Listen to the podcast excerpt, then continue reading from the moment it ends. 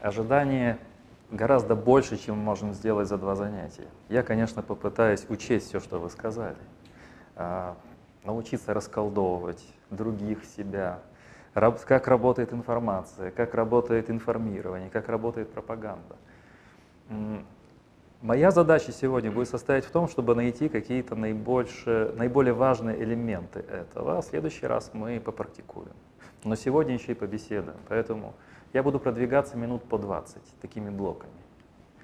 После перерыва я приведу ряд примеров. Это тоже будет практикум, только в моей подаче. И прошу вас все непонятные вещи задавать мне вопросы, уточнять, чтобы у нас была картина ясности. И еще один момент – а, завершу, я хочу а, дать такой терапевтический вброс. Потому что, когда все говорят, ну вот давайте, давайте расшифруем пропаганду, расколдуем, научимся и так далее, а, и, пожалуйста, больше конкретики, меньше теории. Чем больше конкретики, чем ближе к нашему телу, тем мы больше раздражаемся. Хочу сказать, что я не представляю здесь ни одной корпорации, ни одной партии политической. Я не отстаиваю ни одной идеологической как бы, позиции. И поэтому специально мною примеры будут подобраны противоположные. Я приведу пример после перерыва, скажем, взгляд со стороны, как работает подача российская и как подача украинская. Я не буду занимать здесь про российскую или про украинскую позицию, потому что у нас учебный, учебный контекст.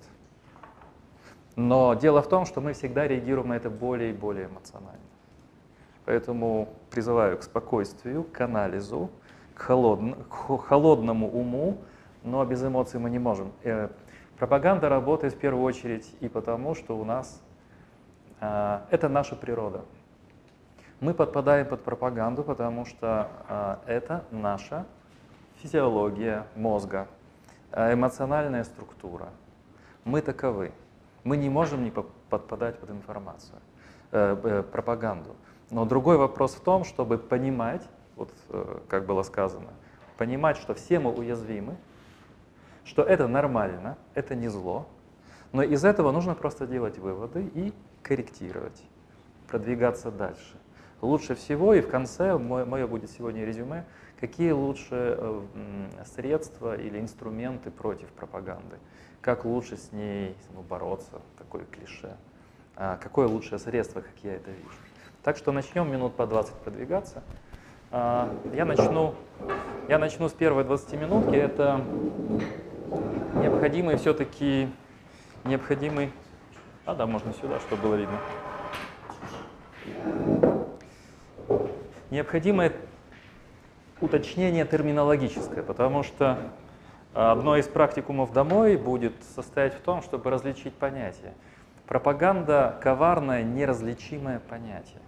Вот посмотрите – пропаганда, манипуляция, влияние, идеология, образование, просвещение. А, это все трудноразличимые вещи. Чем отличается пропаганда от влияния, пропаганда от образования? Пропаганда от э, апологетики или представления чьей-либо позиции. Здесь дьявол прячется в деталях. Например, одно из терминов э, в 1933 году, когда в Германии возникла Reichsministerium für Volksaufklärung und Propaganda.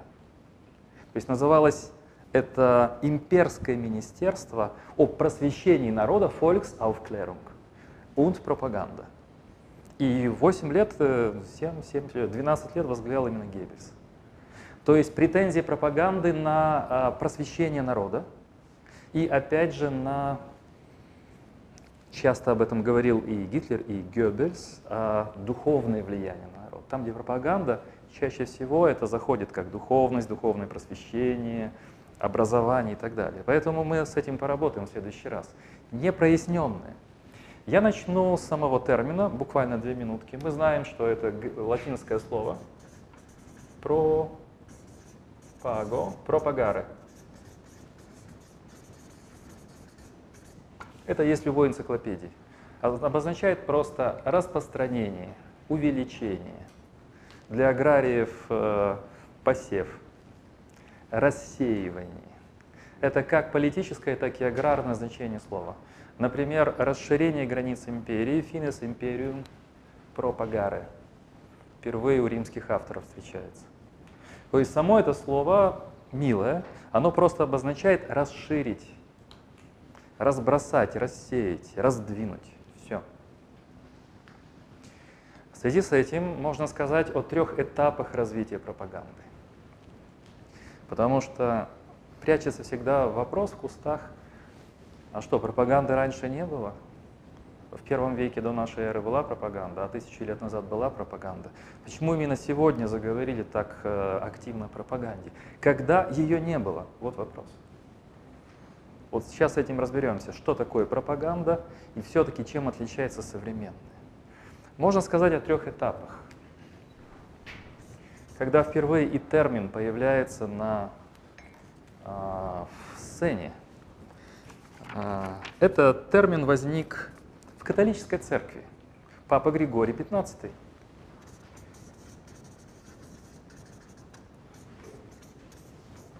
Он создал конгрегацию, до сих пор это здание есть в Риме, его планировал Бернини, один из создателей римского блеска, мостов, архитектуры. А, недавно в Вене была выставка, посвященная Бернини. Папа Григорий XV, он создал конгрегацию, буквально называется так, конгрегацию де пропаганда фиде.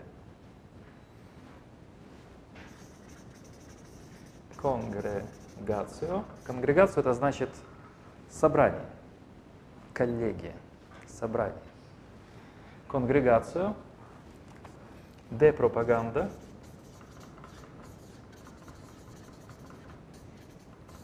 фиде. Буквально все, э, конгрегация распространения веры. Вот что это означало. Конгрегация распространения веры. Это была конгрегация, которая должна была уберегать католиков от протестантского влияния, но главная суть конгрегации была миссионерской по всему миру. А, Южная Америка, Африка, Азия, распространение проповеди. В принципе, впервые, когда это слово встречается, оно означает исконно латинское слово «расширение», «миссия», проповедь по всему миру. Пропаганда веры — это расширение, распространение веры. Сам этот термин изменился только в 1988 году, потому что слово «пропаганда» осталось только у католицизма. Все уже замаскировались. Вы видели, что Бернейс вместо слова «пропаганда» придумал слово «пиар», потому что резало слух, неприятно. Но поскольку латиняне — это их родное слово, они в последнюю очередь отреагировали. И Иоанн Павел II, известный нам папа, заменил это название, которое возникло, видите, в 1600 1962 год, когда это возникло, конгрегацию. Он заменил это на более скромное, привычное название «Конгрегация евангелизации народов». Так спокойнее. Конгрегация евангелизации народов. Вместо пропаганда ФИДе – евангелизация. Сразу приятно. Это, кстати, один из элементов пропаганды и манипуляций. Убирать острые слова, заменять их мягкими и сладкими – прятаться за словами. Я потом объясню, как работает наш мозг, восприятие и психология. Принципе, Иоанн Павел II где-то по-хорошему сманипулировал, чтобы убрать напряженное слово. Точно так же, как и Бернейс в 23 году. Придумав пиар, он убрал это слово. Это первый этап. Второй этап, если говорить о развитии а, идеи пропаганды, то есть, видите, изначально она связана с вероучением, с распространением, с конфликтом больших э, религиозных миров. Католики и протестанты. Христиане и нехристиане, которым проповедуется. Но ситуация в корне изменилась э, в начале 20 века. Начало 20 века, когда возникает параллельно два течения или два явления. Они и породили современную пропаганду. Это массовое движение – массовое движение. В лекции там, которую вам разослали, я это подробно описал. Когда политика, культура, принятие решений вышла на площади, захватила массы. И если раньше решали маленькие группы людей, политики, группы элиты, религиозные элиты, бизнес-элиты, то с появлением на сцене массового человека, массовых движений, потом массовых демократий, нужно было что-то с этим делать. И массовые движения параллельно возникают с э, средствами массового воздействия, а именно то, что можно назвать массовой коммуникацией. Это часть нашего правого фланга. Массовой коммуникации.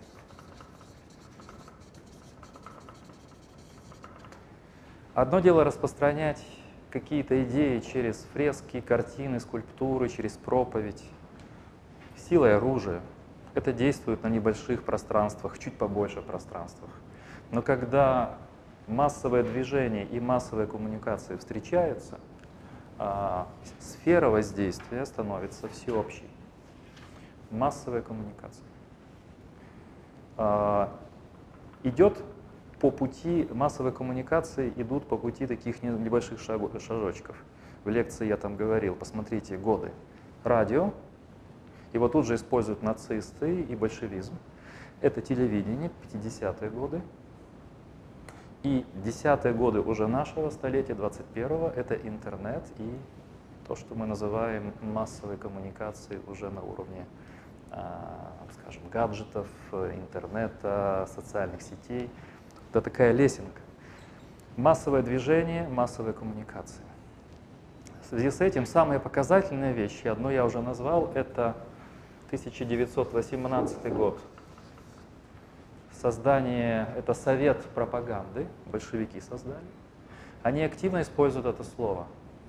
Атеистическая пропаганда, монументальная пропаганда, Наша декоммунизация – зеркальное отражение большевистской идеи.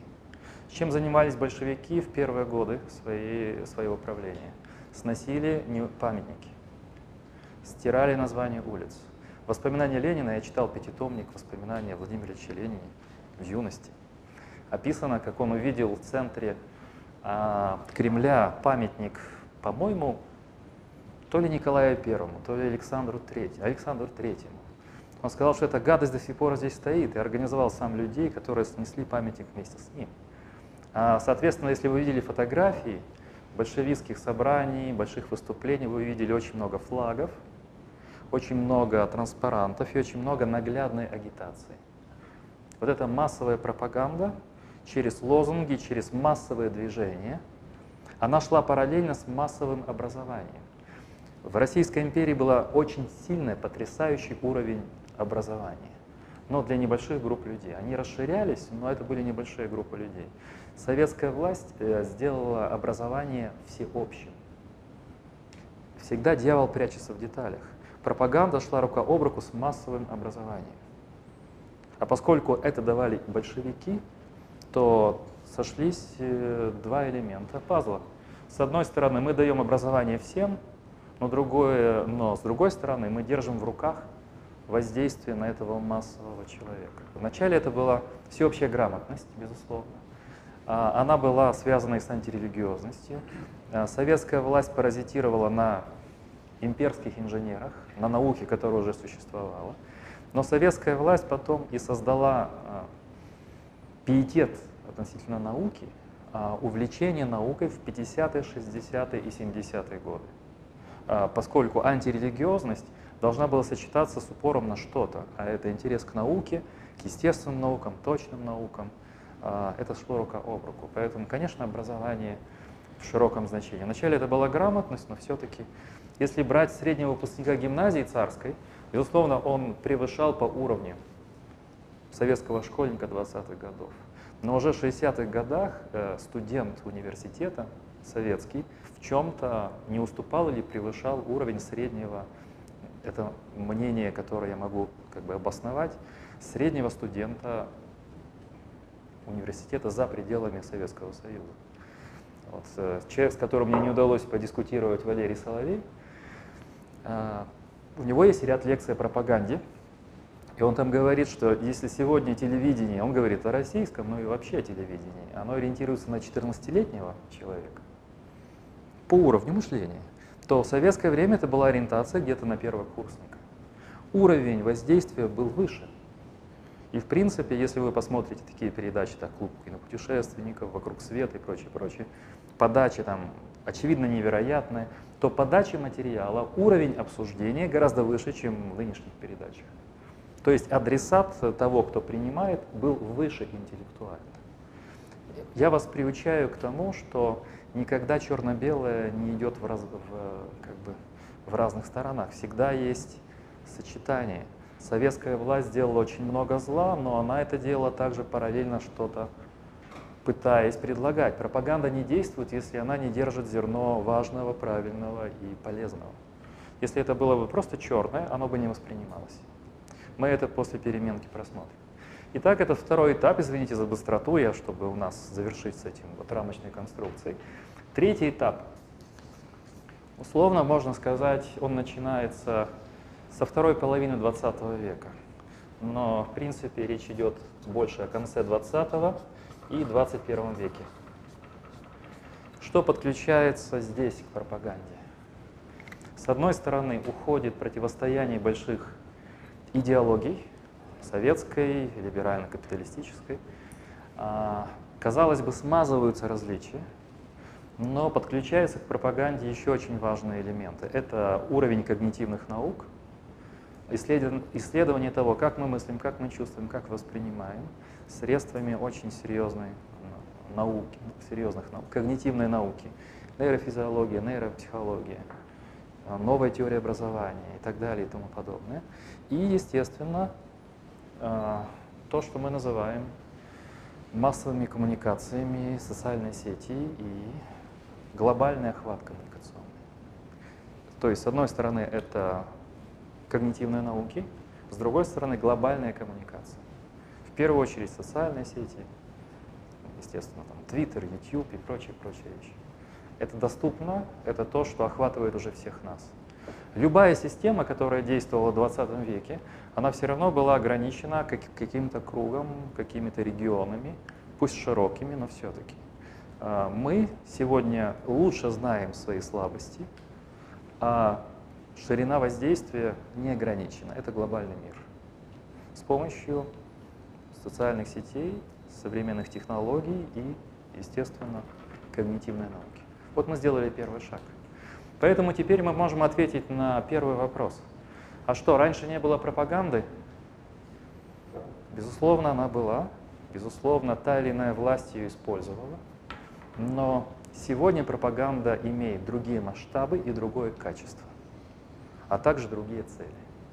Масштабы глобальные, качество основано на технологиях и на когнитивных науках, цели, о них поговорим позже. Вот эта маленькая пауза. Буквально несколько минут. Что здесь мы должны прояснить? Я описал, откуда слово и как это развивается.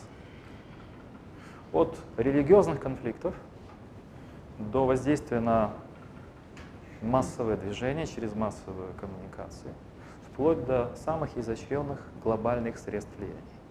Ваш вопрос уточняющий прозвучал так – Пропаганда и образование – это то же самое или это кардинально различная вещь? Это вопрос, который я прошу разобраться и подумать на переменке. Пропаганда и образование – это то же самое или нет?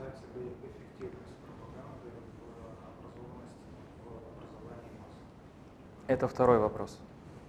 А, безусловно, пропаганда должна воздействовать на каком-то уровне грамотности. Но мой тезис — это разные вещи. Бернейс, например, считает, что между ними почти нет различий. Я считаю, что это разные вещи. Я вношу такой простой критерий.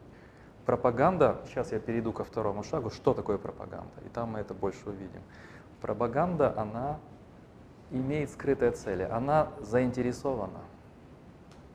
Образование, в первую очередь, оно не должно иметь прагматическую заинтересованность. Или по-другому говоря, идеал в образовании – это да, давать объективное знание. А принцип пропаганды – ангажированность, заинтересованность, направление мышления в определенную нужную сторону. А образование не направляет нас в какую-то нужную какой-то элите или группе людей в сторону. Образование дается для того, чтобы знать какие-то истины, знать какие-то законы, знать какие-то правила, получать какие-то умения. Это самоценно, объективно. Пропаганда никогда не действует как объективное знание. Она всегда направлена на а, воздействие и контроль над сознанием. Это всегда направление какой-то прагматической цели. В этом отличие. Отличие понятно, вот так, как я изложил, у вас может быть свое. А вот то, что я говорил, что у вас могло возникнуть, э, как бы здесь вот, э, не то чтобы путаница, а смешение. Я говорил о том, что при массовых движениях начала 20 века те политические силы, которые должны были использовать массовое движение, они должны были с ними работать. И исторически совпало, что, например, большевизм не только занимался пропагандой, но одновременно и давал всеобщее образование. Грамотность, э, строил широкие школы, проповедовал доступность для каждого советского человека всех уровней образования. Образование было бесплатное, школы были в каждом селе, учителя, школы и э, больницы были лучшим фасадом режима. Дома можно, можно было, если в украинское село попасть, и там, или в другое село, можно, там можно нечего есть, там ужасная обстановка, там ужасная бедность, но школа и больница — это были фасады власти. Там всегда должно было быть хороший уровень, это всегда построенное здание, всегда должен быть медицинский центр, гигиена, учителя — я приведу пример, конкретику, чтобы от теории перейти к конкретике. Я, да, я понимаю, я вот э, любил ходить в кино. Сейчас я в кино не хожу, а в детстве и в юности ходил. А, в любом кинотеатре, это тоже был фасад власти, кинотеатры были более-менее приличные. Всегда была э, цитата из Ленина, а, что из всех искусств величайшим является искусство кино. И вот здесь интересная вещь. С одной стороны, советская власть э, была особенно в 20-30-е годы, по уровню создания фильмов очень высокого уровня. Потом 50-е, 70-е годы, не такой, но все равно шедевры делались. Но фильм советский в основном, он всегда должен был содержать тот или иной элемент воздействия. Это предмет дискуссии, ведь голливудский фильм тоже определенная пропаганда, и советский фильм определенная пропаганда. Но мы принимаем голливудский фильм, потому что считаем, что он работает на хорошие цели. А находясь в своей системе координат, мы утверждаем, что советские фильмы работали на плохие цели. Если согласиться с этим, советские фильмы плохие цели, а Голливуд хорошие, но это значит, что мы закрываем тот фрейм, о котором я сейчас буду чуть позже говорить, который э, взвешивает и оценивает. А в данном случае я говорил с рядом западных людей, вот у меня есть один знакомый, он католический монах, итальянец, польского происхождения. Говорит, что вижу пропагандистские советские фильмы, например, фильм «Коммунист». По-моему, если не ошибаюсь, начало 30-х. Или там Чапаев. Или фильмы Довженко, например, «Земля», аграрная тема. Это самое я... Или там э, книга Эйзенштейн, да? Сергей Эйзенштейн. Это откровенно пропагандистские фильмы с откровенно советским, большевистским, коммунистическим содержанием. Но они сделаны как шедевры. И понятно, что все актеры с интеллигентными лицами в моем детстве играли большевиков, комиссаров и хороших э, душегубов. Мы не, не видели в них э, преступников. Это белогвардейцы плохо выглядели, они красиво были одеты. А с большевик, комиссар, всегда интеллигентное лицо, кожаная курточка, говорил правильные вещи. Это пропаганда. Свет. ну, не по пропаганде советскому, а, наверное, по третьему этапу, да, можно? Да, пожалуйста. По третьему этапу вы сказали такую тезу, что раньше «Вокруг света» и другие передачи, там, в российском телевидении, постсоветском, а контент был ориентирован на человека постарше, как тогда, если... Э, более образованного и более зрелого. Да, более образованного и более зрелого, а сейчас он больше на, нацелен на человека помладше возраста. Он не первокурсник, сейчас там ну, другой... Подросток, тинейджер. 12-16 лет. А может ли это быть связано как-то с тем, что ну, экономика очень сильно поменялась, и если раньше образованный человек там, мог зарабатывать деньги и получать там, после 22, 23, 25 лет, то сейчас развитие интернет, блогерство, YouTube, молодые люди как могут э, раньше начать зарабатывать, чаще больше,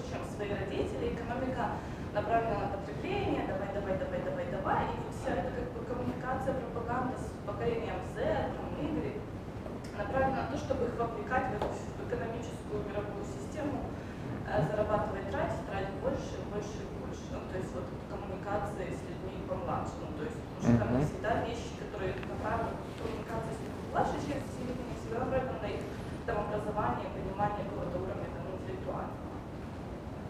Вы сейчас зацепили сразу несколько вещей, не могу на них ответить кратко и быстро.